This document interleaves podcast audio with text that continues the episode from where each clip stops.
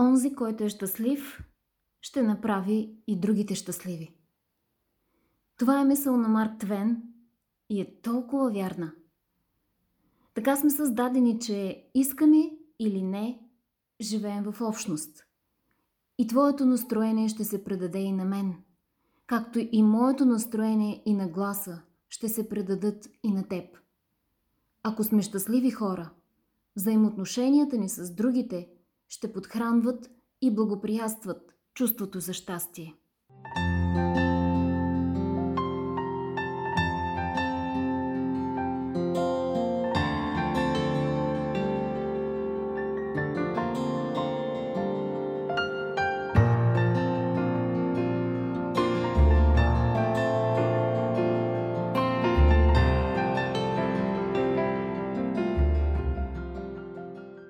Радвам се, че сте избрали да бъдете с моя подкаст.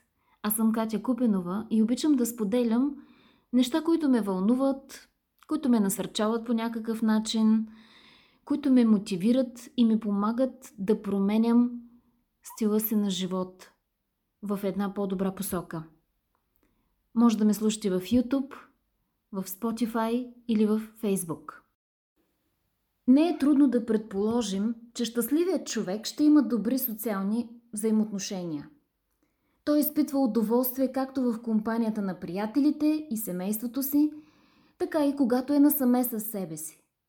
Щастливите хора не търсят да извлекат щастие от връзките си с другите, а внасят щастието, което ги изпълва в тези връзки. Човек има добри взаимоотношения, когато ги поддържа и полага грижи за тях. Една от тези грижи включва да подбираш мъдро компанията си. Защото времето прекарано с някой винаги влияе върху баланса на тялото ти и допринася за нивото на щастие, което изпитваме. Няма нужда да ви доказвам, че не всички хора в живота ни ни обогатяват. Даже има такива, които ги наричаме емоционални вампири защото измукват от нас жизнеността и доброто настроение. Аз мисля, че знаете какво се прави с подобни хора. Ами свеждаш до минимум контакта си с тях. Трябва да изпълним социалния си свят с хора, които повдигат духа ни и ни носят жизненост и да ограничим максимално отношенията си с отровните хора. Знам, че е трудно, когато тези отровни хора са част от семейния ти кръг или колегите, но ние на всяка цена трябва да се научим как да поставяме граници в отношенията си с емоционалните вампири. Защото ако губим време в отношения с негативни хора, няма да ни остава време за тези, които реално заслужават обичта и времето ни. Истината е, че ще запазим качествените хора в живота си, когато ги ценим и изразяваме по някакъв начин нашата признателност към тях. Да се чувстват оценени е основна човешка потребност на хората, както у дома, така и на работното място. Едно от най-важните неща, които можем да направим, за да сме щастливи, е да ценим хората, които внасят жизненост и удовлетворение в живота ни. Когато те се чувстват оценени, това ги прави щастливи. А тяхното щастие се отразява и на нас. Всичко е толкова взаимно свързано. Истински щастливите хора приемат всички хора по света като равни и достойни. Няма да видите щастлив човек, който в същото време е расист, нетолерантен и тесноград. Добрите отношения се създават, когато човек умее да цени всеки, независимо от цвят на кожата, расата, културната принадлежност. Понякога наследяваме от семействата си предразсъдъците, които лежат в основата на всяко разделение. Но аз мисля, че като интелигентни хора, наша е отговорността да променим тази наследствена нагласа. А това става като се образоваме, като пътуваме повечко и като общуваме с хора от цял свят.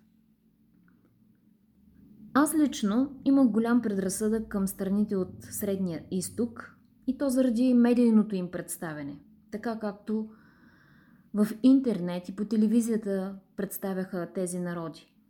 Имам предвид страни като Иран, Ирак, Сирия.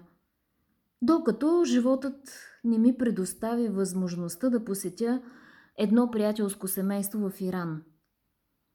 Няма да разказвам как се стигна до това приятелство, но когато те ни поканиха да ги посетим с моя съпруг, първата моя мисъл беше предразсъдъци. Ама дали е безопасно там? Ами, че те убиват хора от християнски държави и то по жесток начин. Най-глуповото нещо, което можем да допуснем в умовете си, е генерализирането на хората и народите. Отидохме в Иран и не попаднахме на нито един фанатичен човек по време на престоя си там. Напротив, срещнах изключително гостоприемни хора, топли, искрени, уважаващи християнството. Та там дори имат християнски църкви. В един от градовете посетихме една такава арменска православна църква.